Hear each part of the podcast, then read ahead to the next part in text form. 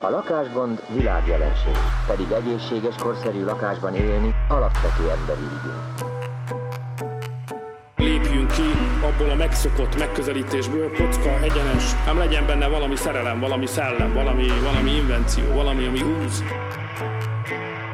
Ez a város megtagadta ezer éves múltját, sárba tiporta koronáját, nemzeti színeit és vörös rongyokba öltözött. Visszagondolsz rám a város másik oldalán, látod minden valóra vált. Sziasztok, ez itt a Város Másik Oldalán Podcast második évadának negyedik adása. Én Takács Ákos vagyok. Én pedig Sudár Orsolya. Ma ketten leszünk, de mielőtt még belekezdenénk a témájába ennek az idei utolsó egyben karácsonyi adásnak. Először szeretnélek ösztönözni titeket arra, hogy iratkozzatok föl a Partizán minden lehetséges felületére. Itt most külön kitétel, hogy elindult külön Facebook oldallal és egyéb social media megjelenéssel, illetve a különböző hang megosztó alkalmazásokban is külön csatornával, a Partizán Podcast, ahol innentől kezdve az összes partizános podcastet külön felületen érhetitek el, így sokkal könnyebb lesz kikeresni a különböző epizódokat, és szeretnénk megköszönni a szerkesztői munkát Puskár Krisztiánnak, a hangmérnöki munkát Lőrinci Áronnak, és a grafikai munkát pedig Kili Zsannának. A mai adásban városutópiákkal és ideális várostervekkel fogunk foglalkozni, mint kortárs, mint pedig történeti példákkal. Először egy kicsit cringelünk a különböző most aktuális nagy városterveken, amik ismertebbek, a, ismertebbek szélesebb körben, és aztán megnézzük, hogy ezeknek milyen történeti referenciái vannak, milyen politikai, társadalmi háttere van, szóval a szokásos módon egy kicsit mélyebbre fúrunk a kortás példák mentén, de először aktualitások az, mezejére. Az aktualitások Erről. mezejére és a saját városunk mezejére lépve. Azt kérdezném tőled, Orsi, hogy jártál-e már a frissen átadott Blahalúza téren? Nem tudom, kicsit ilyen megosztottnak érzem magam ezzel kapcsolatban, de nyilván azért is már egy ilyen nehéz szerintem átadni egy olyan projektet, ami ennyi kényelmetlenséget okozott, ennyi kritikát kapott a, az épülése során, hatalmas elvárások övezték szerintem ezt a, a felújítási programot, szóval, és hát ugye a város egyik legismertebb, legforgalmasabb, leg demográfiailag és szociológiailag is egy, egy, az egyik ilyen legterheltebb csomópontja. Igen, ezzel kapcsolatban nekem a ez ideig a legerősebb élményem az új Blaháról, az a Telex Szóval a, te- a Telexen megjelent egy hosszabb beszámoló az átadóról, ahol nekem a legerősebb élményem az nem a, a tér minőségére vonatkozó megjegyzésekből lett, hanem, hanem a konklúzióból, amiben a Telex hozta nem tudom meglepő formáját, és azzal konkludálta, hogy szóval ugye a Telex cikk címe a következő, teázva és őrülten ropva hódították vissza a Blahát magunknak a fővárosiak, és Na. ehhez meg, ennek megfelelően ironizáló és a népet lenéző a hangvétel az egész cikknek, de a legjobb az a konklúzió, ugyanis a következő a hot take. A zenés mulatozás megmutatta, hogy programmal feltöltve akár még új jövője is lehet a Balaha térnek. A mindennapokban viszont azt még mindig nehéz elképzelni, hogy valaki önszántából a Blaha forgószékeire tervezzen meg egy baráti találkozást, ezzel egyébként egyetértek, meg azt is, és itt jön a lényeg, hogy a felújítás megoldaná annak a problémáját, hogy az a réteg, amely például eddig előszeretettel tartotta az átmulatott estéken nyilvános kocsmának, WC-nek és hányóhelynek a blahát, kikerülne innen csak azért, mert a telet felújították. Szóval ja. ugye nem kell szerintem túlmagyarázni, annyit beszéltünk már a gentrifikációról és az ehhez járó ilyen középosztálybeli meg szegény ellenes diskurzusokról, hogy szerintem tök felháborító, hogy még itt 2022 végén is egy ilyen riportázs, az azzal fejeződik be, hogy ugyan leburkolták a teret, de a csöveseket, hajléktalanokat és a nyolcadik kerület, vagy a belkerületek szegényeit ezzel nem lehet majd szem elől eltüntetni, és a zavaró viselkedésük nem fog megszűnni, szóval nem tudom, engem meglepett egy kicsit ez a cinizmus, mm. miközben így értem, furi, hogy egy ilyen jégesős decemberi napon adták át, hogyha amúgy is ennyire fontos ez a zöld, meg ilyen park dolog. De hát valószínűleg az is hülyeség, hogy most még hónapokig halaszgassák ja, ja, ja. az átadón. Hát szerintem szerencsétlen volt az egész projektnek a, a politikai kontextusa, és én izgatottan várom, hogy egyébként mit fog kezdeni a Telex cikkert is felelős középosztálybeli közeg ezzel az új térrel, Nekem egyébként a cikkből inkább ez jött le, vagy nem, nem annyira a szegény ellenesség, hanem ez a, a, hetedik kerületet sújtó buli negyed, és, és én inkább így értelmeztem, hogy, hogy azok az, akik kocsmának használták a, a Blaha teret, és nem a hajléktalanok, meg hogy egyszerűen az tényleg van szerintem, hogy, hogy, hogy a Blaha tér esetében egyszerűen nem lehet jót csinálni, ameddig az emberek meg nem szokják, vagy ameddig az emberek így a használatukon keresztül nem, hogy mondjam, kezdenek el részt venni a térnek az újszerű használatában valamilyen módon, addig csak kritika lesz, de hogy mennyire releváns az, ami, ami, ami, amit megfogalmaztál meg, ami a cikkből is kiderül, hogy mennyire nagy elvárások vannak a térfelújításokkal kapcsolatban, hogy ez felróni valójában elég kicsi terület, ahol, ami, ami a Blaha tér, hogy az milyen feladata van egy ilyen felújítási programnak, hogy lehet-e felróni, hogy a Blaha tér letérkövezése, zöldítése, élhetőbbé tétele az ö, bármilyen módon feleljen a környező kerületek szociális helyzetének, amikor pontosan tudjuk, hogy, hogy ezek pont nem ilyen felszíni megoldást igénylő problémák, illetve a minél felszínibb a megoldás, annál rosszabb. És szerintem a Blahalúzatéri térfelújítás egyébként nem kíván ilyen elkendőzési kísérletet ö, megvalósítani. Úgyhogy én, én nekem esztétikailag úgy, hogy nem értek hozzá, nekem egy kicsit ilyen, nem tudom, kicsit olyan, mint a nyugati előtti tér, hogy, hogy örülök a fáknak, de hogy nekem egy kicsit kevésbé radikális. De ez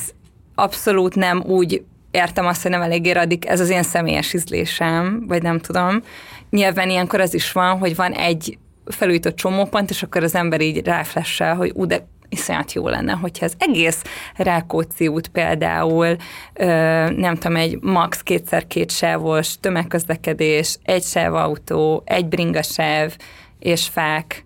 ö,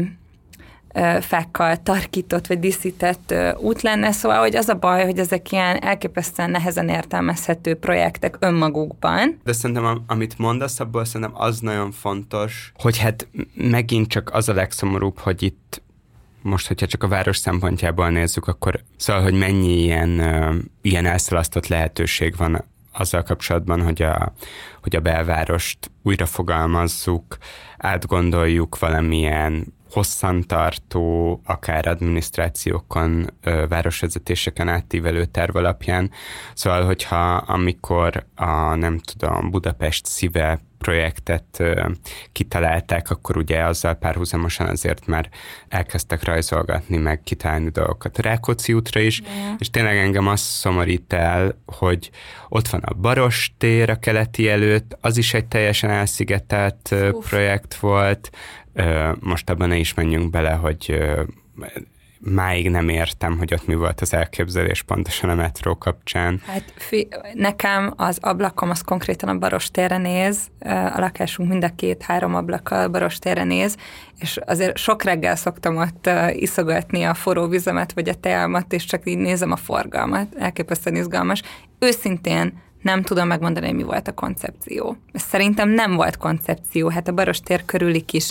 betonsziget, ahol itt konkrétan látszik, hogy ott, ahol senki nem járat ki nő őszre a, a, a növényzet a beton ö, elemek között, ö, látszik, hogy teljesen használhatatlan igazából az egész. Én nem akarsz ott lenni, és így át, átszív magán az egész tér, úgyhogy el is veszíti igazából azt a hatását, amit úgy érzed, hogy egy tágas téren vagy, nem beszélve a zöld hiányról, tehát a, a, teljesen abszurd, bocs, hogy közbe ékeltem, csak Nem, abszolút. Szóval, éri. szóval, hogyha ami mondjuk sikerült így a kiskörúttal kapcsolatban, meg a, ezzel a belvárosi sétányjal kapcsolatban, így a Szabadságtértől a Kávin térig, azt nyilván sokkal nehezebb terep, ö, sokkal bonyolultabb forgalmi kérdéseket kell megoldani, hiszen ugye itt dübörög át a város ö, autóforgalmának egy nagyon jelentős része, tényleg egy, ö, egy nagyon fontos artériája a városnak, de hogyha, hogyha azt nem ment volna teljesen tönkre az az elképzelés, hogy mondjuk itt legalább az Asztóriától, de akár az Erzsébet hittól kezdve a keletig legalábbis ezt az egész térrendszert egységesen valamilyen ja, ja. Ö, terv alapján újítsuk meg. Amihez persze hozzátartozik, hogy kitaláljuk, hogy a környező ingatlanokkal mi történjen, milyen új funkciókat tudunk elképzelni neki. Nyilván a Blahán is felvetődik a Corvinál ruház kérdése, amit majd gondolom most tavasszal, vagy még idén átadnak. Ugye ott van, sokszor lehet olvasni ilyen hobbi beszélgetésekben, hogy a, a Rókus kórház pozíciója is ugye furcsa, meg annak a rendeltetése sem biztos, hogy ott kórháznak kellene lennie. Szóval ebből, ha lehetne egy borzasztóan izgalmas tér, pontosan szerintem most is egy borzasztóan mm. izgalmas tér, és hatalmas potenciál van benne, hogy tényleg az egyik ö, nagyon sajátosan pesti főtere, pesties mm. főtere legyen a városnak. Ö, hát ehhez képest most nyilván csekélyebb ambíciókkal kellett nekivágni ennek a felújításnak. Engem, hogy őszinte legyek, az is idegesít, hogy ezen a csekély ambíciókon belül is megint erre a térre is ez az ilyen így, ja, nem tudom, kortárs hazai tájépítészetre mm-hmm. jellemző ilyen, az ilyen tervezői intencióknak a túltengése jellemző ezek a, az ilyen organikusnak vélt formák, ezekkel hatalmas ilyen, ugye ezeknek a zöld pamacsoknak, aminek nem sok referenciája van így a környező dolgokhoz. Ez nyilván ilyen szubjektív, meg tervezői dolog, de szerintem lehetne ez egy kicsit nyersebb ez a tér, ö, furcsa módon az ürességtől is ö, féltek láthatóan a tervezők meg a döntéshozók, de attól is, hogy itt egy ilyen sűrű zöld ligetet hozzanak létre, aminek szerintem megint csak vannak azért ilyen rendészeti ö, vonatkozásai is, hogyha ö, ott egy ilyen dzsungel valósul meg, akkor ö, akkor az micsoda, nem tudom, társadalom ellenes vagy közel kölcsöt sértő viselkedésmódoknak lehet a jótékony takarást adó ligete. Szóval Szóval meg egy kicsit engem fárasztanak az, hogy mindent ilyen él, minden köztérfelújítást ilyen ilyen design szempontok alapján élmény központúan kell megtervezni, mm-hmm. és ugye itt is van a burkolatban megemlékezünk a, ilyen didaktikusan a Nemzeti Színháznak a, az ott létéről, vannak miniszobrocskák, ott vannak ezek a rendkívül ronda, és ráadásul még nagyon furcsa módon mindenfajta spontán összeülésre alkalmatlanul elhelyezett rögzített bordó forgószékek, és hogy nekem az a bajom ezzel a műtyűrizmussal, amire nyilván nem a Blaha a legextrémebb példa, mert azért van nagy üres tér, amit szabadon lehet használni, meg értelmezni, ez tény, de egy kicsit általánosabban így ezekre a nagy, nem tudom, a Szélkámán tér, a, a nyugati előtti tér, de a belvárosban a március 15-e tér környéke is, hogy mindent teletömünk termékekkel, anyagokkal, te- fölöslegesen túltervezett formákkal, és hogy ennek nyilván van ilyen, egyrészt megbízást kell adni kreatív szakmáknak, másrészt megvan, hogy kitől kell és érdemes különböző termékeket, burkolatokat rendelnünk ahhoz, hogy egyrészt kielégítsünk bizonyos, nem tudom, ilyen gazdasági igényeket, meg pörgessük az építőipart. Szóval én ezt mind értem, de hogy ezzel az a baj, hogy minél egy, egy ennyire intenzíven használt köztéren, minél több tárgy, érdekesség van, mindig először ezek a furcsa implantátumok, meg ilyen térornamentikák fognak tönkre menni, és ezek erodálódnak a leghamarabb. Csak így összehasonlításként erről biztos beszéltünk már a podcastban, hogy egy, mondjuk azt, hogy ilyen stabilabb, vagy folytatólagosabb bános hagyományokkal rendelkező országban, de ott abszolút működik az, hogy egy városi tér, az alapvetően egy üres tér, ahol a néhány finom burkolatválasztással és jól elhelyezett térbeli kerettel lehet megszabni azt, hogy milyen ez a tér, és majd megtöltik tar- megtölti tartalommal a város élete. Szóval... Ja, ezt, ezt abszolút látom, bár mondjuk szerintem a Nemzeti Színházról megemlékezni az egy ilyen jó dolog, mert hogy tehát ezt jó, hogyha tudják az emberek, szerintem ennek van edukatív hatása, meg nyilván nagyon didaktikus, csak és kizárólag nem tudom, emlékművekkel edukálni a város lakóit, vagy éppen a turistákat,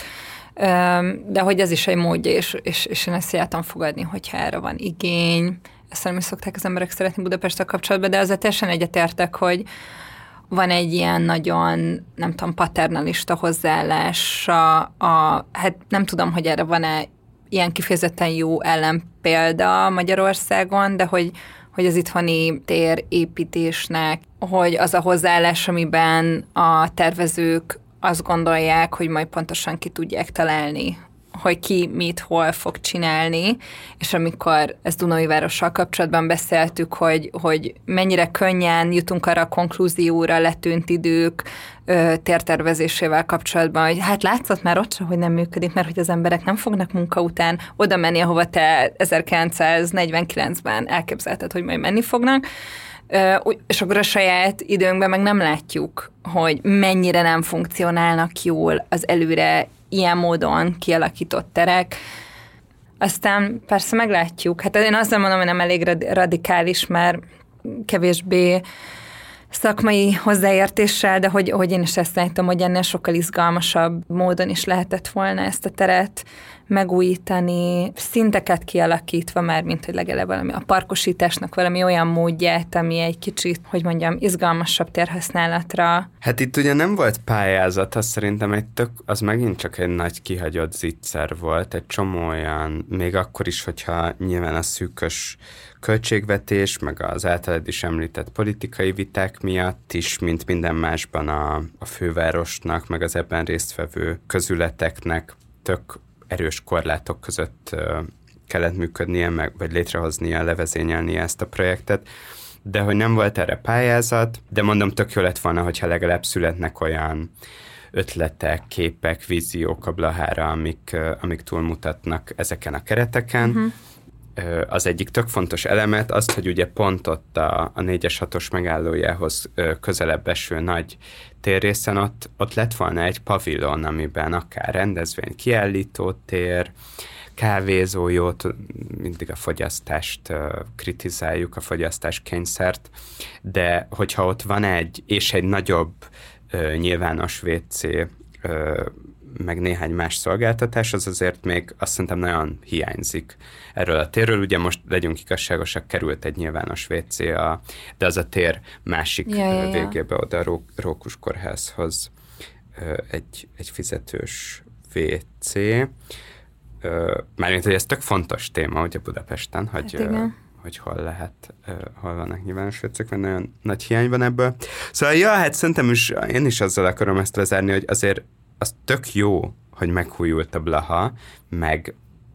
végül is ott van egy tér, amit sokféleképpen kisajátíthatunk. Én nagyon kíváncsi vagyok, hogy a Korvináruháznak ez az ilyen, ha jól értem, az egy ilyen nagyon menő irodaház és kis üzletközpont akar lenni, hogy nyilván egy magánprojekt, yeah. hogy az így hogyan fog együttműködni a térrel, nyilván ezzel kapcsolatban nagyon utópikus elvárásaink nem lehetnek,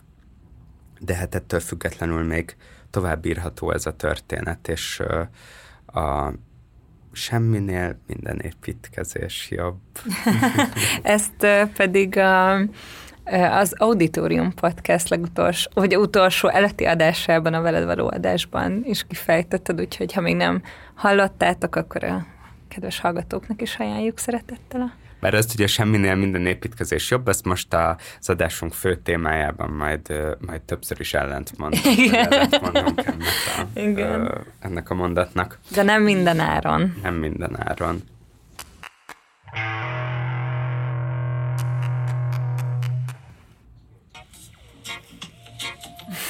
Ilyen, ilyen zenéje van ez Akon City-nek. Csodálatos. Jó, majd bevágjuk.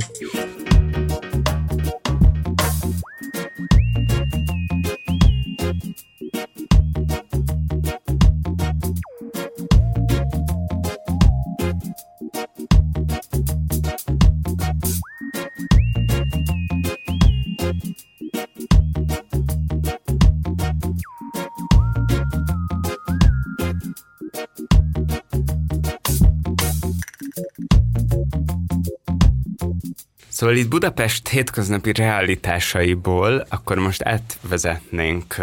évzáró témaként utópikus városokra és városutópiákra, illetve az ideális város kérdésére, arra, hogy mi a különbség ezek között a fogalmak között, amit egyébként így a hétköznapokban abszolút felcserélhetően használunk, úgyhogy erről beszélgessünk egy kicsit. Szerintem majd tisztázhatjuk ezeket a fogalmakat, de először rajzoljuk fel, vagy vessük fel, hogy milyen projektek vannak, amik most a médiában viszonylag szélesen tematizálva vannak, és, és láthatóak a nagy közönség számára. Szerintem amiről a legtöbbet van szó talán a, az elmúlt egy-két évben, vagy amiről a legtöbbet hallhattunk, az a, ugye Szaudarábiában a, a NEOM projekt keretében, ami ugye egy ilyen 500 milliárd dolláros uh, tulajdonképpen terület vagy régiófejlesztési projekt, amiben iparfejlesztés, városfejlesztés és infrastruktúra fejlesztés is szerepel. Ugye ez a notórius Bin Salman koronahercegnek, aki Szaudarábiát irányítja, kedvenc projektje, és ugye ennek része a The Line, azaz a vonal nevű 170 km hosszú, 200 méter széles és 500 méter magas lineáris városnak az elképzelése, ami egészen sokáig egy ilyen bluffként értelmeztek, de ugye most valószínűleg pont azért, hogy, és akkor erről majd persze beszéljünk, hogy ez még mindig nagyon kicsi a valószínűség, hogy ez megépüljön az eredeti formájában, de ugye pont az elmúlt egy-két hónapban futott végig a különböző felületeken, hogy drónfelvételek bizonyítják, hogy ezen az egész, ugye itt a Vörös-tengertől a sivatag belseje felé húzódó, ugye ott Egyiptom határánál a sivatag belseje felé húzódó vonalat kell elképzelni, hogy valóban elindult ebben a 170 kilométeres sávban az építkezés, legalábbis hát ott ásogatnak, az látszik ezeken a drónfelvételeken. Nekem az összes ilyen projekt, de hogy a Neon City, vagy hát az egész Neon projekt és a Line, az a teljes agyrobbanós emoji, de hogy egy kicsit kontextualizáljuk, hogy, hogy milyen kulturális, utópi, utópia környezetbe születik meg ez a projekt. Ugye az elmúlt években ö, ott volt ö, Egyiptom új fővárosa, amit legjobb tudomásom szerint továbbra se neveztek még el. Én azt hiszem, hogy új Kairó. Új Kairó, igen, vagy ez az új administratív központ, aki már nem tudom, kamasz volt a 2000-es években, az emlékszik, hogy, hogy Dubaj építése körül egy ilyen nagyon hasonló ilyen branding őrület volt akkor a médiában, amit alapvetően ugye a Pálma szigetes reklámok, és egy ilyen furcsa, ilyen vizuális fogyasztói szerepkörbe utalta szerintem a fél, a földnek a fél lakosságát, akik ezt bármilyen szinten tudták így követni. Ö, aztán még ö, ott van Econ City, ami Afrikában van, és az is egy ilyen nagyon hasonló. Ugye Szenegálban is miniszteri szinten támogatja az állam ezt a projektet, és Ugandában is épülne egy Econ City, és ott is az ottani lakáspolitikai és városfejlesztési miniszter hogy azt nem mondjam, az ottani Lázár János is, is felállt egy pulpitusra Ékonnal, aki ugye erre emlékezünk meg, hogy egy, szerintem nem akarok igazságtalan, de egy egyslágeres pop előadó, ugye? Azt hiszem az amerikai piacon talán Több volt. slágere is van, mert a. Lonely Islander az I Just Had Sex című számban is azt Aha, érte, érte. és, és hát mindegy, nem baj az, hogy egy rövid popkarrier után ö, ilyen városalapító szándékkal lép fel valaki, szerintem ez tök jó. Egy ilyen tengerparti millióben épülne, ez megint csak szerényebb méretű, hogyha mindent a Neon projekthez, meg a vonal városhoz mérünk. Ez egy 8 négyzetkilométernyi fejlesztés lenne. Ugye itt Ékon, mint a ennek a projektnek a képviselője. Ugye az egészet, ez megint csak pikáns a mostani összeomlás után, hogy természetesen ö, saját kriptovalután és blockchain rendszereken alapuló finanszírozás és pénzügyi rendszere lenne ennek az Ékon saját valutával, aminek ö, E-coin lenne a neve. Ezen a 2000 hektáron. Elkezdök, hogy nyelvészek így brainstormingolnak, hogy így úristen, mindenek anyjunk már egy nevet, amiben valahogy benne van a ékon. És akkor az egész, hát ugye az építészeti megfogalmazás is ilyen meg lehet nézni a videóban, hogy hát nekem persze ilyen parametrizáló, zaditos, Greglinnes referenciák Yeah. jutnak eszembe, de ők persze ilyen antilopokból, meg majomkenyérfákból vezetik le ezeket az egészen furcsa épületformákat, ami egyébként explicite ilyen izgalmas, antirasszista, dekolonizációs, de hát persze borzasztóan kommersz és fels, felszínes diskurzus, hogy ugye Ékon saját bevallása szerint is, amikor bejelentette ezt a projektet, akkor természetesen Vakandát tekintette fő inspirációként, ami ugye a Fekete Párduc című filmben a titkos, csúcs technológiás, valójában egy ha jól emlékszem, ilyen bányászat. Mindegy, szóval valami nagyon különleges, ilyen mágikus nyersanyagra épülő, magas szintű kultúra Afrika belsejében, és akkor erre analógia szerinte a kriptovaluta és a blockchain is, ami így a gazdasági felhajtó erejét biztosítaná ennek a városnak, de persze lenne turista paradicsom része is, és hát persze ezekben a videókban is megint csak nem egy összetett társadalmú várost látunk, hanem egy ilyen luxus paradicsomot, ahol az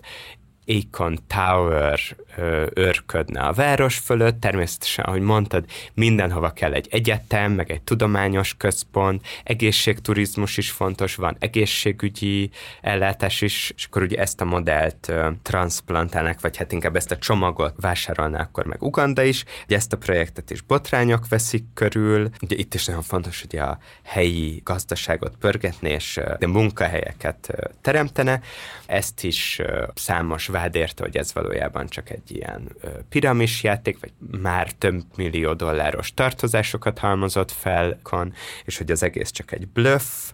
ebből is valószínűleg az lesz, hogy megépül két szálloda, meg valami kihelyezett egyetemi kampuszszerűség. Nem tudom, melyik dildóval fogják kezdeni ennek az építését. Az autentikus afrikai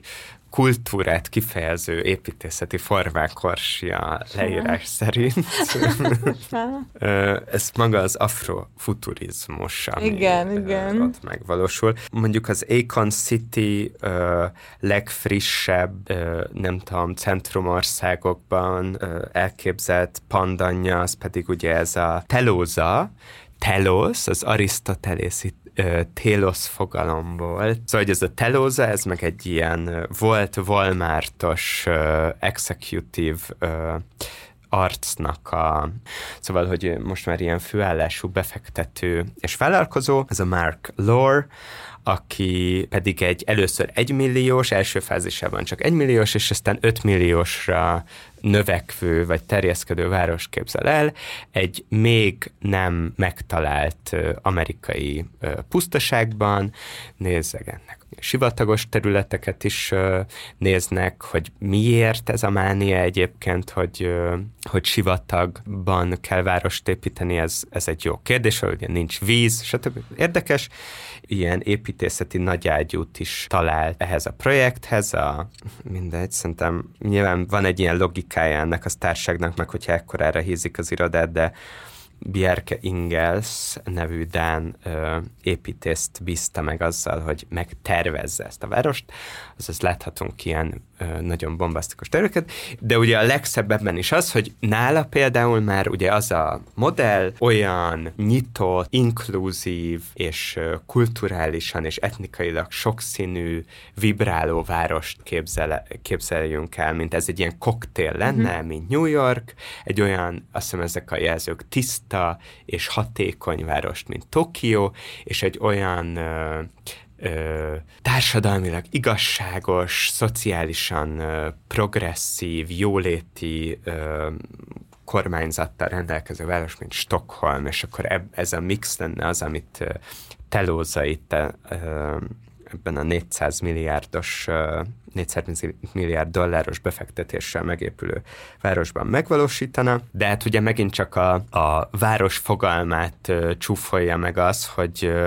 ha egy kicsit az ember utána néz, akkor kiderül, hogy itt jelentkezni kéne, és valami fajta, tehát a, a beruházást irányító grémium döntené el azt, hogy a, kik élhetnének ebben a városban, és kik lehetnének részei ennek a rendkívül nyitott és inkluzív társadalomnak. Ez a legutolsó projekt, és hát ennek is egészen elképesztő a,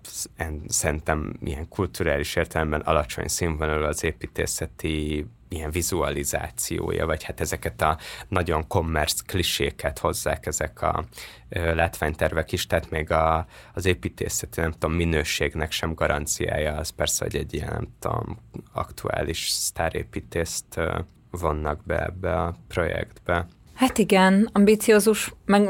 ahogy mutattad a képeket, én erről csak tőled értesültem erről a város tervről, de hogy ez legalább egy lapos város, szóval, hogy itt, itt legalább igen, nem ebben egy ilyen teljesen hát Középen vannak uh, tornyok, de egyébként ilyen, ilyen ökokertvárosos, yeah, yeah. kompakt, de alapvetően yeah, yeah. Uh, alacsonyabb beépítésű terv, vagy hát város részek látszanak kicsit mindig utálnak, ez megint csak ilyen 60-as, 70-es évekbeli fejlemény, ez az arcology Igen. volt, ami ugye az architecture és az ecology-ból jött, ami olyan óriás struktúrákat képzelt el, ahol ilyen nagyon sűrű, emiatt nagyon kevés ökológiai impaktal járó mesterséges épített környezetnek és a természetnek ezt a szembenállását felszámoló struktúrákat képzeltek el, szóval nyilván ez, ez is egy olyan motivum, ami így mindig visszatér ezekben a tervekben.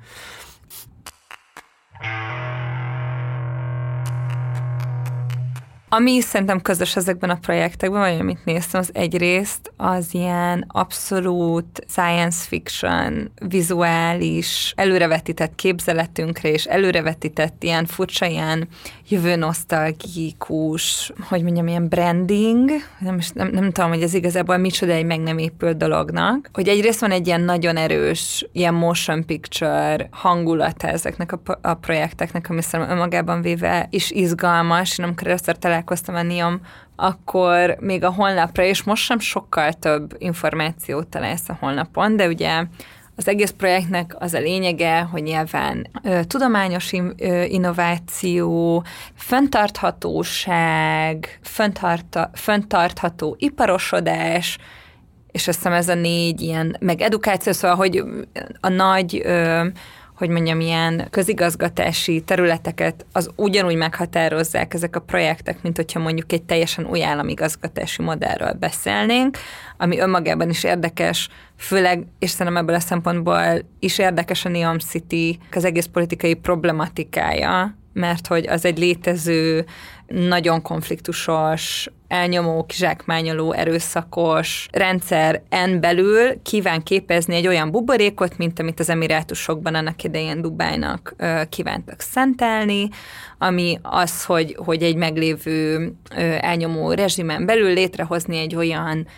városállamként működő önálló szabályokkal és önálló ö, infrastruktúrával rendelkező rendszert, ami egyszerre csatornázódik be gazdaságilag, az nem tudom, anyaországba, de ezek nyilván apaországok mindenek felett, és ugyanakkor létrehoznak egy olyan gazdasági buborékot, amibe teljes mértékben arcvesztés nélkül be tud kapcsolódni a nyugati, akár progresszív gazdasági tőke hálózat is. És itt most nem a, nem, nem, nem a morális érveket akarom sorolni, hogy miért nem oké a Google-nek például részt venni egy olyan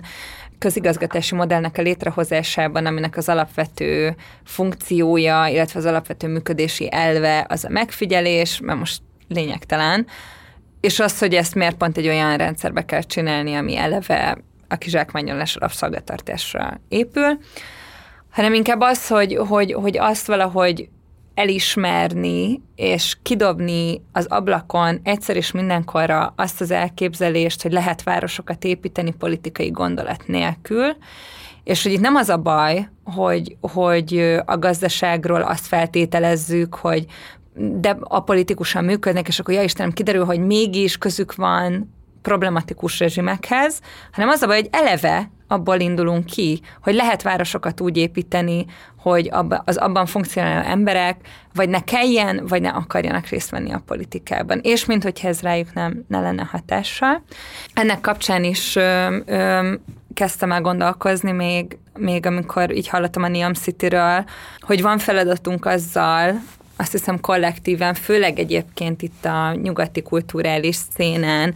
elismerni a, a, a városépítésnek a politikai feladatait, de hogy szerintem ilyen sokkal nagyobb feladatunk van itt felismerni ennek a történelmi dilemmáit, és azt, azt látni, hogy a városaink nem csak politikaivá válnak, hanem hogy, hogy maga a társadalomról alkotott képünk mindig egy városi kép volt, és hogy az utópiák a görög klasszikusok óta mindig városi képanyagból dolgoztak, vagy mindig városokról volt szó, amikor a közösség szervezésnek, és, és a közösség szervezés és a politikai elfogadás közötti határt próbáltuk megfogalmazni, ez már Platón óta így van, kár, hogy erre mindig ilyen fájdalmas, meg nagy árakat kell fizetni, hogy így rájöjjünk arra, hogy a közösségszervezés elvei azok mindig vagy politikai okokon alapulnak, és hogy ez, ez a városokban összpontosul. Igen, hogy nincsen neutrális városforma, szóval a Igen. közösségszervezésnek különböző elvei lehetségesek, és ezek óhatatlanul a város az a tér, ahol ezek a különböző elvek, koncepciók összecsapnak, és ugye ezt nevezzük politikának. Valóban ugye arról van szó, hogy már eleve az ideális államról, ugye ideális városállamról való Igen. gondolkodás nagyon konfliktusos helyzetben jött létre. Ugye pl- pont Platon a legjobb példa erre, az ideális poliszról írott különböző koncepciói, amiből ugye legalább háromat is felvázol, hogy egyébként utána mindhármat el is utasítsa, de és szóval ezek mind alapvetően antidemokratikus uh, impulzusból származnak, hiszen ő a, az általunk ideálként kezelt poliszdemokráciát, azt pont, hogy uh, ugye a démosz uralmát a nép és a közvélemény hiedelmektől, konvencióktól, korrupciótól áthatott, tudatlanságtól áthatott átadott uralmát alapvetően ellenségként kezelt, és pontosan azért Igen. igyekezett egyébként egy csomó szempontból ilyen az arhaikus, hierarchikusan szervezett poliszok iránti nosztalgiától fűtve sok esetben igyekezett megint ugye a, a, az ideális állam társadalom szerkezetét, és ennek valóban voltak térbeli implikációi is, ugye fölrajzolható a di- diagramja mhm. annak egy ilyen elég hagyományos, koncentrikus elrendezésű városról, ugye tök érdekes, hogy, ez, hogy ezek a város és ugye itt ez nem válik szét, államszervezési, meg társadalomszervezési utópiák mindig nagyon korlátozott számú lakosra vonatkoznak, ugye Platonnál is ilyen 5000, 5040 lakos tart optimálisnak, és egyébként az utána következő városutópiák sem haladják meg soha maximum néhány tízezer lakost, mint az a belátható lépték, ami,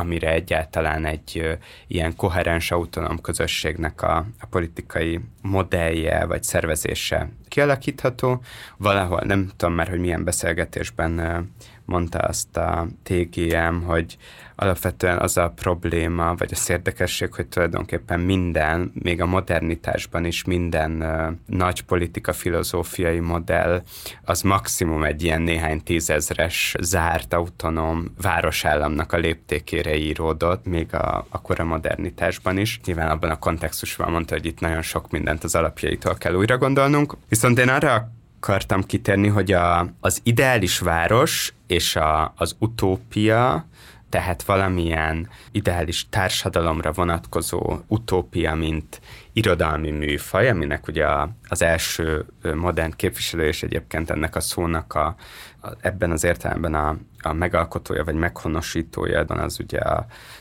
Mórus Tamás. Mórus Tamás. Volt ez a mánia, ugye így a, hogy ezeket a neveket, ugye egy Tomás Mort így Igen. magyarosítsuk, mint hogy Marx Károlyt is uh, így hívjuk. Hát a franciák is ezt csinálják. Michelange, Michelangelo. ja, szóval... Morus Tamás. Morus Tamás. szóval ugye Tomás Mornak ez a, ez a 1516-os ilyen alapvetően reneszánsz utópiája, ami ugye részben szatíra is, de hogy ez, mi, ez alap, hogy nem feleltethető megtörténetileg egymásnak az utópia, mint alapvetően irodalmi műfaj, és az ideális város, mint építészeti műfaj, mert hogy a klasszikus, mármint az antikvitásban, a klasszikus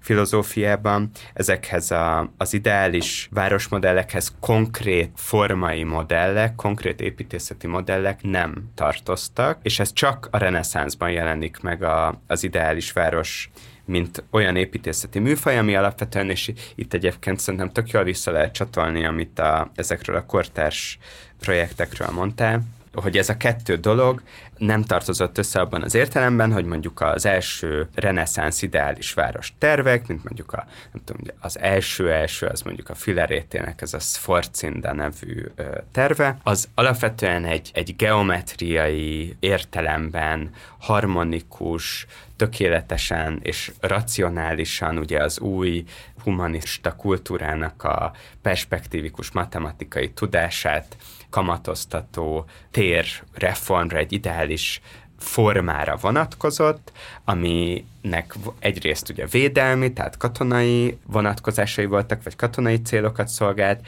másrészt meg ugye nem a fennálló társadalomnak valami fajta meghaladását, nem a politikai viszonyok és társadalmi hierarchiáknak az átszervezését irányozták elő, hanem hát maximum a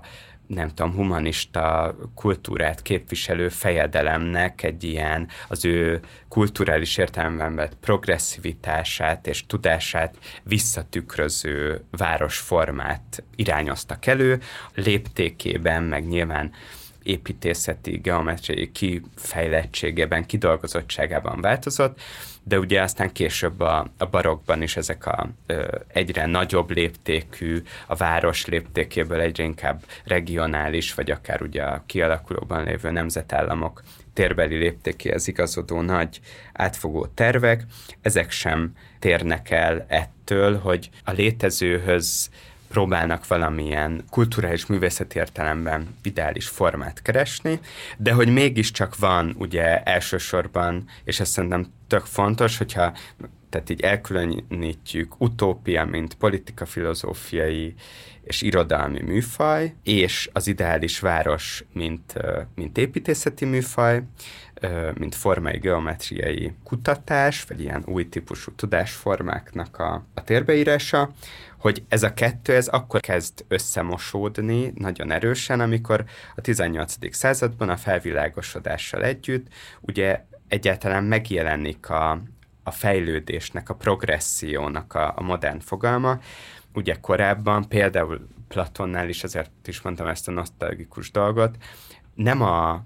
Ugye most minden ilyen ö, városprojekt a jövő városát mm. akarja felvázolni. És ugye ezek a, az antik példák soha nem a jövővárosáról szólnak, mert ugye ez a fajta jövőfogalom és fejlődésfogalom nem létezett, hanem ugye mindig a kulcs az az alapítás és az újraalapítás. Tehát mindig a valamilyen mítikus kezdet és annak a, és az újrakezdésnek a lehetősége. Szóval ez az ilyen körkörösség határozza meg ezt a, ezeket az elképzeléseket. És akkor, ahol összecsúszik az utópia és az ideális városforma, és az ideális városforma az egyre inkább ilyen, alapvetően az ilyen platonikus geometriai formákon keresztül szimbolizálni kezdi, vagy megtestesíti a, ezeket az utópikus, vagy ezeket a társadalom utópiákat, az tényleg csak a felvilágosodásban ér össze, vagy szövődik egyben nagyon erősen, tehát a, a, a modernitásban ez a, a, vagy ez a két fogalom és ez a két műfaj. Ja igen, hogy mitől utópia, és hogy, hogy Szóval, hogy most egy kicsit ilyen történelmies, vagy történelmi kontextusról többet beszéltünk, de hogy ezt szerintem ez egy izgalmas kérdés a kortárs példákkal kapcsolatban is, hogy mi választja el a radikális és az utopisztikus terveket egymástól. Azt a érdekes hmm. még, a, hogy a, a Thomas More-nak az utópiájában, ugye ott van az a az a kettősség, ami ebben a kifejezésben rejlik, ez meg is jelenik a szövegben. Szóval ott van az ambivalencia, hogy ugye az utópia az nem helyet, vagy sehol helyet Igen. jelent, és az eutópia az pedig Igen. jó helyet. Igen. És ezt nem tök fontos Igen. azzal kapcsolatban, amit mondasz, hogy, hogy a fogalomnak ez az ambivalenciája, ez mindig megmarad azzal kapcsolatban, hogy a, az utópia, mint nem hely, vagy sehol sem létező hely, az egy puszta negativitás, nehéz szó, de a szónak abban az értelmében, hogy a,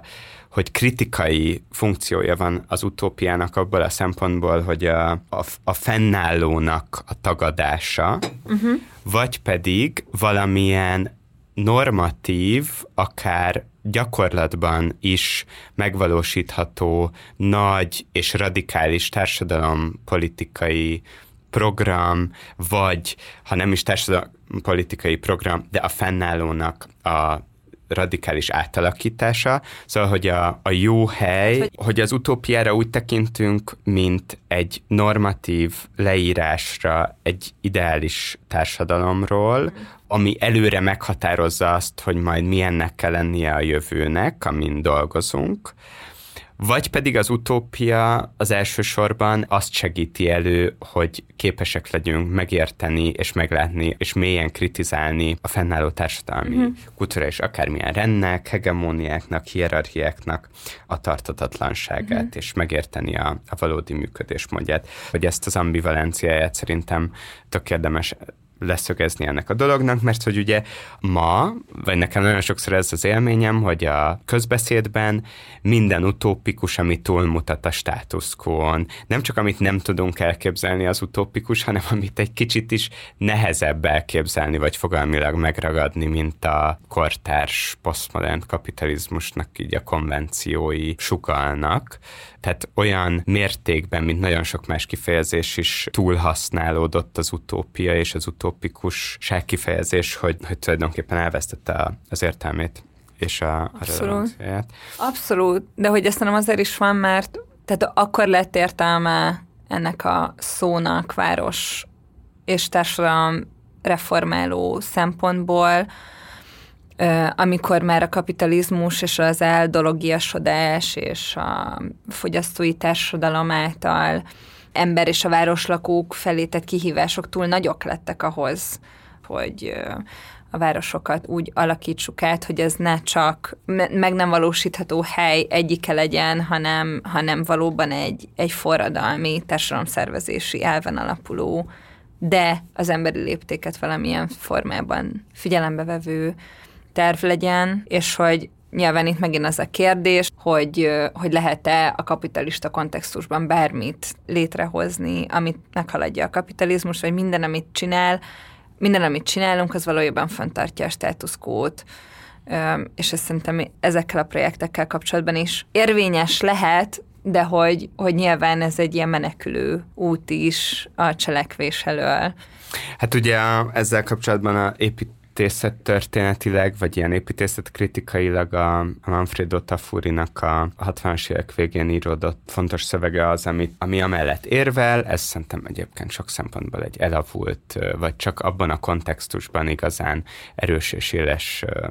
kritika, kicsit egyébként hasonlóan, és nyilván azzal erős párbeszédben a, a Döbornak a, a nagyművéhez, amit megrendelhettek a Partizán Spektákulum társadalom. A spektákulum társadalmához. Szóval ugye Tafurinál központi ez a motivum a korai munkásságában, hogy alapvetően a modernitásnak, a felvilágosodástól kezdve az építészeti modernitásban ezek az utópikus tervek, város és épület utópiák, ezek ellentétben azzal, amit állítottak magukról, hogy egy a létezőt meghaladó ideális harmonikus társadalmat hoznak létre, valójában csak képeket, vizuális reprezentációkat gyártottak a kapitalizmus fejlődése számára, aztán ami aztán mindig ezeket részben felhasználva hosszabbította meg a saját életidejét, és ezeket magába építve és a kollektív képzelet részévé téve megszüntette ezeknek a kritikai erejét, hiszen ugye pontosan az elképesztő technológiai és egyébként társadalmi fejlődés kell, amit a kapitalizmus eredményezett, részben meg tudta valósítani ezeket a korábban sosem látott mért, léptékű, méretű, összetettségű és fejlettségű épületeket, városokat és térrendszereket. Szóval ez szerintem ez egy fontos része az utópiákról, illetve az ilyen társadalom reformáló gondolatokkal kapcsolatban, hogy igazából azért tényleg a 19. század végére, a 20. század elejére összpontosulnak ezek a társadalomjobbító trendek egy ilyen összépítészeti iskolává. Tehát, hogy ez viszont nem, hogy ez viszont különlegessége a 20. századi modernizmusnak, hogy ebben a kontextusban a, korebb, a korábbi modellekkel való szakítási vágy által vezérelve kialakul egy, egy generációkat átívelő igény a társadalom radikális megváltoztatására, és ebben mondjuk a leghíresebb példa Le Corbusier-nek a Wild Radius elmélete, ami részben a világon több helyen is így vagy úgy meg tudott valósulni, amire aztán sok kritika is érkezett, de hogy, hogy, hogy ez egy izgalmas időszak az építészet történetben, mert ekkor válik világossá az, hogy az új technológiai ö, fejlesztések hogy tudnak részt venni aktívan a társadalom fejlesztésében. De hogy bármilyen olyan építészeti modell, vagy városépítészeti modell, ami akar bármit kezdeni a társadalommal, abban kell, hogy legyen utópia, ami nyilván egy ilyen túlzás, de hogy az utópia nélküli építészet az valahol ö, természetéből fakadóan megspórolja a jövőre, vagy az az, az, kapcsolatos felelősséget konkretizáljuk újra a dolgot, szóval szerintem ezekben a, a kortárs példákban, a szaudarábiai vonalvárosban, vagy lineáris városban, a, az emirátusokban épített ilyen okos, fenntartható, zöld, sivatag közepén felépített városokban, mint a Mazdar City például, vagy az összes ilyen, nem tudom, ugye vannak ezek a völgybeli, ugye ez a seasteading, amit még a Peter Thiel is támogatott, ami pedig a tengeren, uh-huh. nemzetközi vizeken ilyen lebegő, libertariánus városokat vizionált, ezekről, ezekre majd szerintem térjük ki. De ugye alapvetően ezek mind a város formájára és technológiai működésére, modernre és egy nagyon erős formai vízióra alapítják ezeket a városelképzeléseket, és ugye hát a legsötétebb pont mondjuk a, a vonalban, ahogy te is mondtad, hogy ebben semmifajta ö, tudásunk nincsen arról, hogy az ebbe költöztetendő ugye 9 millió lakos, ami nyilván ez egy bluff, de hogyha csak 300 ezer lakos költözne bele, vagy 2 millió lakos költözne Még bele. Még rosszabb, hogy nem Ugye ezek teljesen apolitikus tervek, semmifajta elképzelés nincsen arra, hogy az a hogyan jön össze az a közösség ö, idézőjelben, ami lakja ezt a várost, ki, mi lesz a város társadalma, annak hogyan alakul ki a, a rétegzettsége, milyen kik és milyen döntéseket hozhatnak, meg? Mi az agenciája az ott lakóknak, azon kívül, hogy fogyasztói ennek a ö, környezetnek, ki dolgozik, ugye mindig megjelenik az a, az érv is ezek mellett, hogy a helyi munkaerőnek, vagy a helyi Hát lakosságnak munkalehetőségeket teremtenek. Ugye tudjuk, hogy ezek a Jaj. projektek ezekben az országokban most a VB építkezések a legutóbbi példái ennek, hogy tulajdonképpen ugye rabszolgamunkában építik ezeket a projekteket, nagyon sokszor bevándorló indiai, vagy kelet- és dél-ázsiai ö, munkásokkal, akik Tehát, hogy egy csomószor nem is bevándorlókról beszélünk, hanem olyan emberek, akiket még Indiában rekrutálnak, tehát ilyen felvadász cégek, És oda visznek. és oda visznek, elveszik az útlevelüket, nagyon-nagyon rövid az az idő, amit egészségben ott el tudnak tölteni, és iszonyat sokan halnak meg. Ugye nem tudjuk, hogy most valóban épül-e, vagy csak így mutatóban elkezdték ott ezt a vonalat kimarni a homokból, de hogy már van halálos áldozata ennek, mert ott a helyben lakó közösségeknek a képviselői közül, akik tüntettek, protestáltak ez ellen az építkezés, illetve az ő kitelepítésük ellen, azok közül már többeket is kivégeztek, vagy akár hivatalosan is, vagy megöltek a, a szaudi biztonsági szervek. Szóval ennek ez már emberi életekbe került ez a, ez a projekt. Nyilván itt elmondhatjuk mindazt, hogy e- itt a két fő megfontolás az, hogy ezek az államok készülnek arra, de hát erről szóltak már a dubai fejlesztések is, hogy készülnek arra, hogy mi lesz akkor, amikor a, a fosszilis erőforrásokról le kell jönniük, és ez a, azokat az elképesztő bevételekhez már nem jutnak, amihez most még jutnak a, a szénhidrogéniparból, és ugye erre a válasz a turizmus, a, ezek ugye hatalmas ingatlanfejlesztő projektek, amiben ugye egészen mostanáig majd meglátjuk, hogy ez még meddig tart, ugye nagyon szívesen áramlik a tőke, ezt már sokszor átbeszéltük, és hát nyilván ezeket a folyamatokat akarja pörgetni és becsatornázni egy a saját szempontjukból nem tudom, fenntarthatóbb jövő érdekében valóban ebben az értelemben. Ezek az államok, ugye ezek a hatalmas fejlesztő cégek, ke- ö, ket ezek, már mint a szaudi vagy emirátusokbeli államok hozzák létre, de hát nyilván óriási mennyiségű magántőkét is bevonnak ebbe, de azért ebből azt rögzítsük, hogy nagyon kevés valósult meg. Tehát yeah, például ja. a Masdar City-nek most elolvastam, a, ez meg ugye Dubai és Abu Dhabi között lenne egy ilyen hiperfenntartható tech város, az ugye egy mondjuk a 9 milliós vonalvároshoz képest jóval szerényebb vállalás volt, ennek ugye az eredeti tervek szerint 45-50 ezer lakosra tervezték, ezt egyébként a ö, Moltornyot is jegyző uh-huh. Foster uh, and Partners uh, iroda tervezte, ez egy brit iroda, uh, 1500 vállalkozásnak adott volna helyet, és 60 ezer ingázó, ott dolgozónak lett volna a munkahelye, és eredetileg uh, már a 2000-es évek uh, végére elkészült volna, de ugye ezt ezt 2006-ban tervezték, 2008-as válság ö, megakasztotta ezt a projektet, és akkor 2020-as adatok szerint 1300 lakos lézeng ö, a, az 50 ezer helyett a- az eddig megépült ö, ö, épületekben, 4000 irodai dolgozó ö, dolgozik ott a 60 ezer helyett, és hát ugye itt önvezető autók, minden automatizált, robotizált, nagyon fenntartható, de hát egy teljes kudarc ö, ez a projekt. Ugye mindig van ilyen irónia ezekben a különböző szervezetekben, amik erre rátelepülnek. A, ott van a világközpontja a Nemzetközi Fenntarthatósági Ügynökségnek, és egyéb ilyen, ki tudja milyen felhatalmazással rendelkező Ja. intézményeknek. Most szerintem ez annyira jól passzol egyébként a, a fenntarthatóság témájához, amit így elkezdtél tök jól boncolgatni a, az Auditorium podcastben, de hogy azt látjuk, hogy amikor ilyen nagyobb cégek, amikor oda jutnak, hogy a fenntarthatóságról valami építészeti állítást kell tenni, vagy egy ilyen statementet, egy, hogy legyen egy ilyen, nem tudom, egy ilyen zászlóhajó projekt, a fenntarthatóságnak, akkor olyan teljesen bugyuta fasságok jönnek ki, mint a vonalváros. És ez engem elképesztően, tehát hogy az, az a fajta ilyen sci-fi bugyutasság, ami ezek, most most sem akarom ilyen tök leegyszerűsíteni, csak így, ahogy mondtad, így annyira ilyen élesen így behatolt az agyamba ez a felháborodás, hogy annyira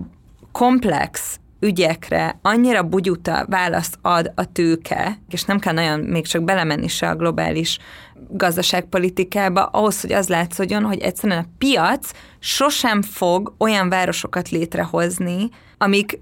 közelébe érnek az élhetőségnek, vagy valamilyen fajta valós társadalmi jobbító hatáshoz, mert ez a, a piac nem tudja kitermelni a lakhatást, nem tudja kitermelni a közintézményeket, mert nem áll érdekében. És ameddig olyan cégek tervezik a városokat, amik ö, a fenntarthatóságot az ön, önjáró, önvezető autókban, a monorélekben, szél, napenergia. szél, napenergia, majd rábasznak egy várost a vízre, amikor ott van az egész sivatag, amit lehet használni, és akkor ezt láttuk Dubajban is. ezt látjuk. milliós várost építeni, és erősen megkérdőjelezhető, hát, hogy, hogy egyáltalán miért kell, tehát ott kezdődik, hogy semmi szükség nincs erre.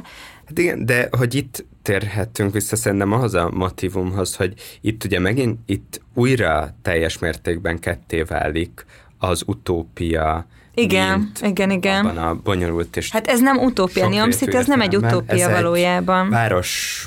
és technológia forma bármifajta társadalmi, Igen. politikai és egyébként morális etikai tartalom nélkül, ha csak persze azt morálisnak és etikai tartalomnak nem tartjuk, hogy fenntartható lesz, ja, ja.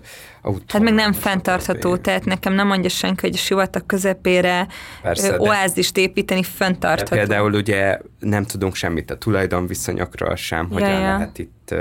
milyen áron ingatlanhoz jutni egyáltalán. Tehát a Neomnak egyébként a leg, egyik legnagyobb szponzora a McLaren meg a Mercedesök. Ezt lehet tudni azért. Persze, hát ugye itt jó,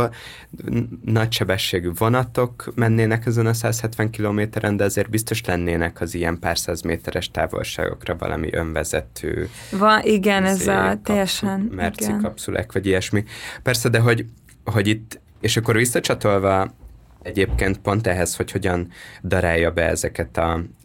az építészeti képeket is a kapitalizmus és ugye a spektákulum saját magá, önmaga föntartásába hogyan építi be, hogy ezek a beruházások, nevezzük annak, ezek a vá- jövő városprojektek pontosan az avantgárdnak és a neo-avantgárdnak, tehát mondjuk a, a klasszikus, ilyen modernista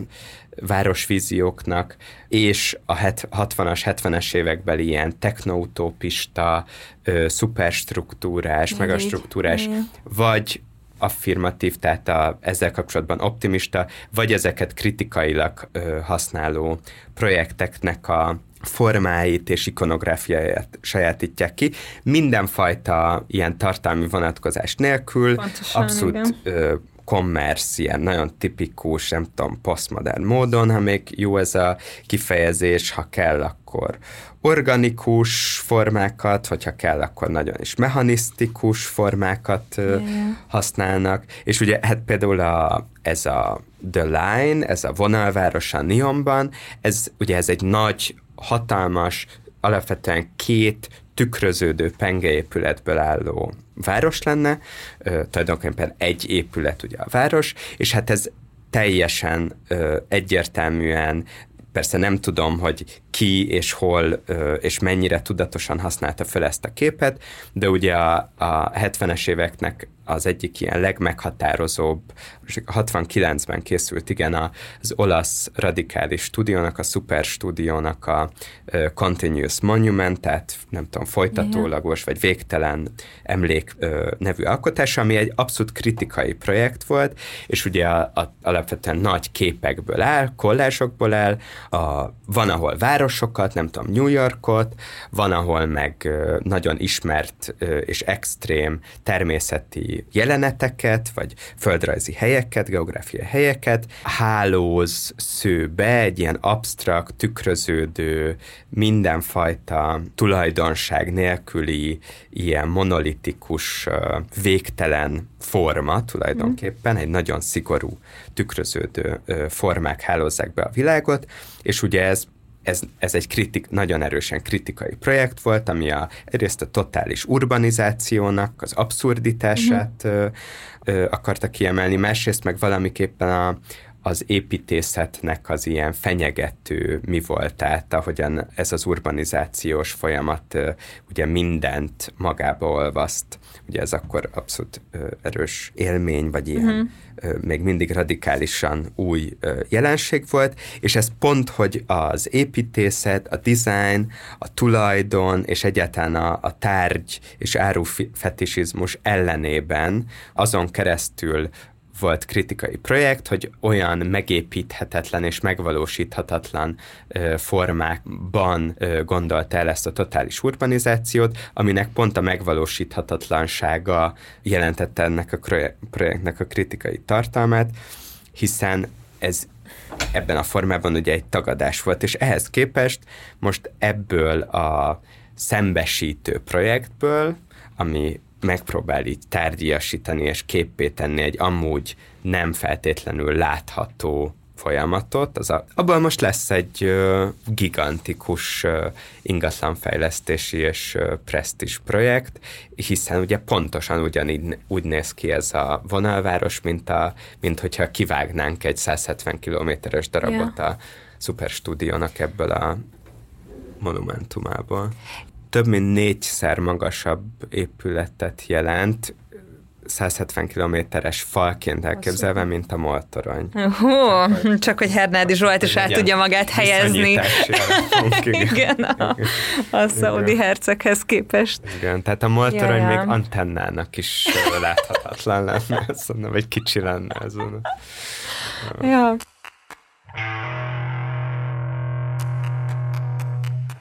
Az a fogyasztói társadalom, a spektákulum társadalom, ami,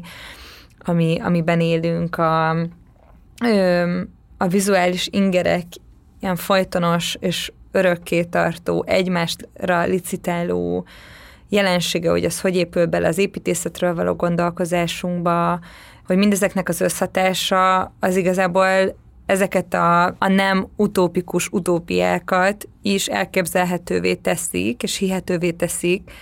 mert egyszerűen a, ahhoz vagyunk szokva, hogy ezek a, hogy mondjam, ezek a jövőképek jön, így jönnek, mennek. Ez számomra egy kicsit ijesztő, hogy, hogy mennyire ilyen könnyen cserélhetőek a társadalmi utópiáink, már amiről elhisszük, hogy az, mert azt már kimondtuk, hogy ez nem az, de hogyha még el is hisszük, akkor is szerintem nagyon könnyen és gyorsan lecserélhetővé válnak a társadalmi jobbító víziók.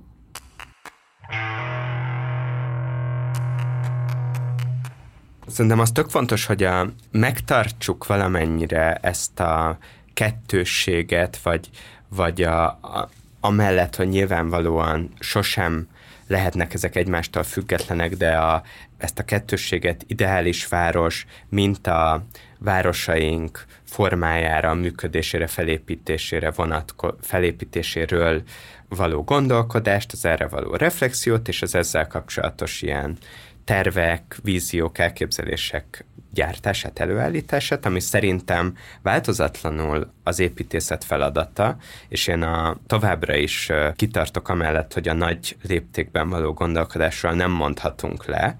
és ezek a projektek valójában megerősítik ezt a meggyőződésemet, mert most függetlenül attól, hogy mennyi valósul meg belőlük, így is megvalósul például mondjuk a kairói új főváros, a kínai elképesztő ja, ja. urbanizáció bizonyítják azt, hogy nem tudunk egy ilyen összetettségű és ennyire népes emberi társadalomban nem tudunk meglenni ezek nélkül a nagy tervek nélkül. Ezeknek a nagyon erős, bár ahogy megbeszéltük, rendkívül üres formáltsága ezeknek a terveknek, az bizonyítja a változatlan potenciáját az ilyen ja, ja. gondolkodásnak. Itt tényleg arról van szó, hogy, hogy a közös nem csak túlélésünk, hanem jobban élésünk érdekében szükségünk van ilyen, ilyen nagy ö, víziókra, és ilyen óriási ö, projektekre, szerintem legalábbis. A kérdés tényleg az, hogy ezeket hogyan lehet demokratikus, kon, demokratikus és egyébként még szakrai, szakmai kontroll alá is venni, hiszen teljesen egyértelmű, hogy ezek a ö, közelkeleti projektek például mindenfajta szakmai konszenzussal szemben is fogalmazódnak meg hogy a szétválasztottsággal kapcsolatban, mármint hogy ideális várostervek és utópiák, hogyha jobb hiány így hívjuk, vagy utópikus impulzus között szerintem azért érdemes megtartani a, a különbséget, mert, mert azt kell szerintem levonnunk ilyen konzekvenciaként, főleg a, a modernizmusban, de akár a felvilágosodás kori ilyen városvíziókban, vagy ilyen utópikus várostervekkel kapcsolatban, hogy éppen a, nem tudom, politikai képzelőerő, gondolkodás és praxis szabadságát számolja az föl, hogyha ezt egyből le akarjuk fordítani valamilyen konkrét, térbeli formává. Fontos megjegyezni, és én ezért nem szeretem egyébként használni az utópikus uh, várostervek, városmodellek kifejezést, mert egyébként az általad említett például Corbusier tervek, de említhetnénk itt más Frank Lloyd Wright. Exponentiate Frank Lloyd Wright, tehát nyilván Ebenezer Howard. Lista Ebenezer Howard, a kertváros diagramjaival, még csak nem is terveivel. Egy nagyon nagy része, és egyébként a politikai spektrumon is máshol nagyon különböző pozíciókat vettek fel ezek a tervezők, de a lényeg az, hogy ezek a tervek nem voltak forradalmiak abban az értelemben, és ez egy félreértés, vagy legalábbis ambivalensek voltak a mhm. társadalmi forradalommal szemben, abban az értelemben, hogy sokkal inkább a fordista ipari kapitalizmusban rejlő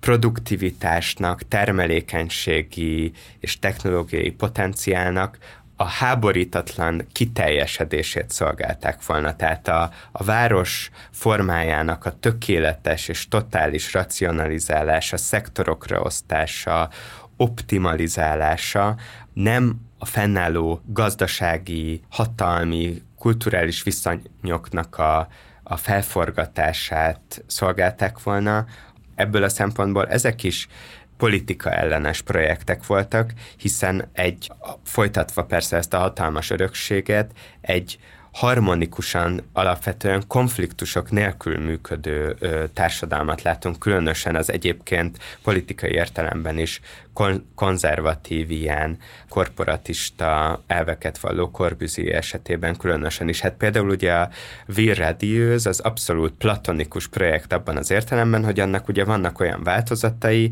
ahol konkrétan a város formája az egy ilyen antropomorf leképezése a hierarchiáknak, és ott van a város feje, ahol a menedzserek kasztja az üvegtornyaiban irányítja az egész tökéletesen szervezett gazdaság mechanizmusát, alap vannak a tisztviselők, valami fajta ilyen szellemi középosztály, persze abszolút megjavított életkörülmények között, de a munkásság, meg a, és a termelés, és a kiszolgáló személyzet, az ennek az antropomor figurának az alján yeah. helyeződik el. Tehát ebből a szempontból ezek a nagy modernista víziók is sokkal kevésbé radikálisak, de legalábbis sokkal jobban kötődnek ezekhez a múltbeli hm. modellekhez, mint ahogyan általában tételezzük őket, mint valami valami radikális szakítást a múlttal, meg mint valami ilyen emancipatorikus, kommunisztikus elképzeléseket.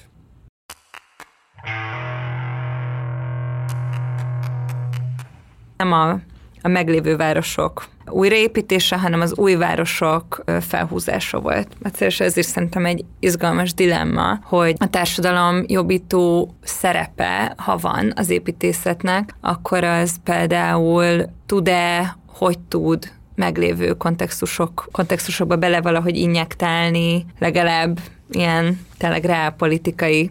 szinten valamiféle közbeavatkozó jelleggel politikai állításokat. Ugye ezeknek a projekteknek a nagy többsége abban az értelemben városellenes, hogy a város mint a politikai konfliktusoknak, tehát ellentétekkel, ellentmondásokkal teli társadalmi együttélés helyének, térbeli kifejeződésének is a, ezt a hagyományos képét utasították mm. el, és sokkal inkább tulajdonképpen nem városokat terveztek, ugye, hanem olyan településmodelleket, amik a,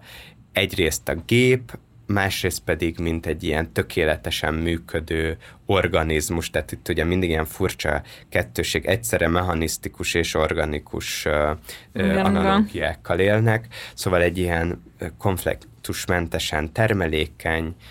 produktív és reproduktív ilyen gépezetként természet, a természet analógiájára működő gépezetként képzelték el ezeket a terveket. Persze be nyilván rengeteg árnyalat, meg különbség, meg rétegzettség van. A tervezésnek, a planningnek nyilvánvalóan a, a meglévőből, a létezőből, a fennállóból kell kiindulnia, azzal kapcsolatban ö, megfogalmazhat implicite vagy explicite radikális ö, kritikát, de hogy ezt az ellentmondásosságát mm. ezeknek a helyzeteknek, meg a, azt, hogy mindig már valami létezőbe avatkozunk be, akármilyen nagy léptékben is képzeljük el a, a tereink, városaink reformját, ezt az ilyen dialektikáját meg kell tartani ezek, az erről való gondolkodásnak, szerintem ez a kulcs. Azt szerintem egy nagyon jó záró gondolat ahogy beszéltél, az jutott eszembe, hogy most voltam egy hónapja Krakóban, és egyrészt így felnőtt fejjel is tökre tetszett a város, de kimentem szerencsére Nova Hutába, az is egy teljesen be nem fejezett város, maradt, amit igazából csak, vagy amit aztán végül hozzá csatoltak uh, Krakóz adminisztrációs szint, hogy mondják, az adminisztratíve? Igen. Uh, nézzétek meg, tök izgalmas, uh, szerintem már csak így képeken is, Nova Huta, és szerintem nagyon jól látszik azon a, és az egy relatíve kisváros rész, szerintem azon nagyon látszik, hogy, hogy mekkora potenciál van, már csak abban is, hogy valamit elkezdünk építeni, hogy, hogy ne ragadjunk le, hogy mondjam, csak a, meg, a meglévőnek az újra meg újra gyúrásánál, hanem hogy legyenek igenis új innovatív ötletek. Még akkor is, hogyha nem úgy válik be, vagy más, máshogy alakul. De ott azért ilyen elképesztően izgalmas terek vannak.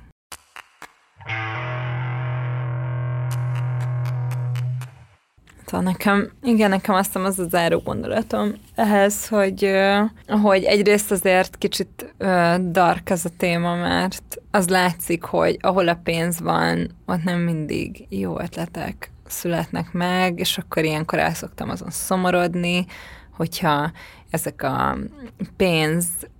szülő és nyelő gépezetek a világunkban, hogyha jó dolgokat tudnának csinálni, akkor, akkor, akkor mennyivel magasabb szinten lehetne gondolkozni a társadalomról, meg az abban elfoglalt szerepünkről, akármilyen ö, minőségben. Másrésztről pedig nyilván ezért izgalmasak tudnak lenni ezek a gondolatkísérletek. Persze, meg hát azt hangsúlyozzuk Balos podcastként, hogy, hogy nagyon fontos, vagy lehet, hogy nem utópiának kell hívnunk, de ez a fajta a status quo-t megkérdőjelező és ellenterveket, mind konceptuálisan, mind akár konkrétan gyártó gondolkodás, ez, ez nagyon fontos ahhoz, hogy, hogy bármi fajta társadalmi változást és a történelem tudatos alakítását képesek legyünk egyrészt elképzelni, de megcselekedni is. Ezt egyébként Mannheim Károly, aki valóban magyar születésű, és ezért mondhatjuk így a nevét, is megjegyzi az Utópia és Ideológia című könyvében. Szóval meg ugye ott az is nagyon fontos kitétel, hogy a társadalom megértéséhez is nagyon fontos Igen. ez a fajta gondolkodás. Hát csak ehhez kell gyártani az ellenterveket, mert azért se, amiről ma beszéltünk, abból Azokban nincs, nincs ellenterv, igen. igen. Szóljatok, hogyha tudtak ellentervet.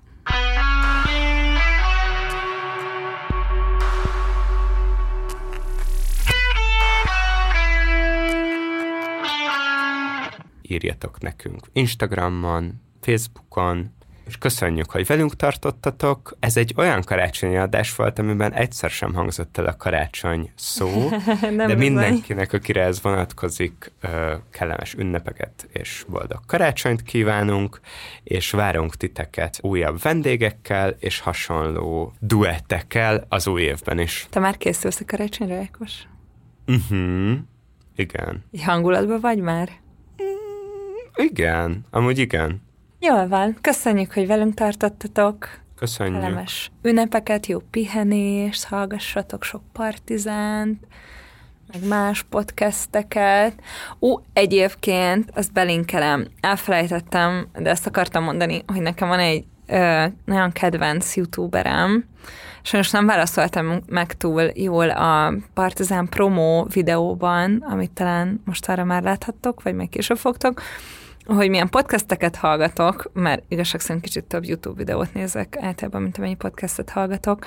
de van egy, egy nagyon kedves YouTuber számomra, egy magyar srác, de angolul beszél, szóval sajnos ang- angolul van. Adam Something a neve, és neki nagyon jó videói vannak. És én pont ö, egy ilyen két éve találtam rá, most az lehet, hogy kicsit korábban találtam rá, mindenesetre van egy nagyon híres videója Dubájról, ahol elmondja, hogy Dubáj egy mekkora átverés. Oh. Úgyhogy nézzétek őt, és jó pihit, Jó pihenést, találkozunk jövőre. jó munkát. igen, vagy igen. Sziasztok! Sziasztok!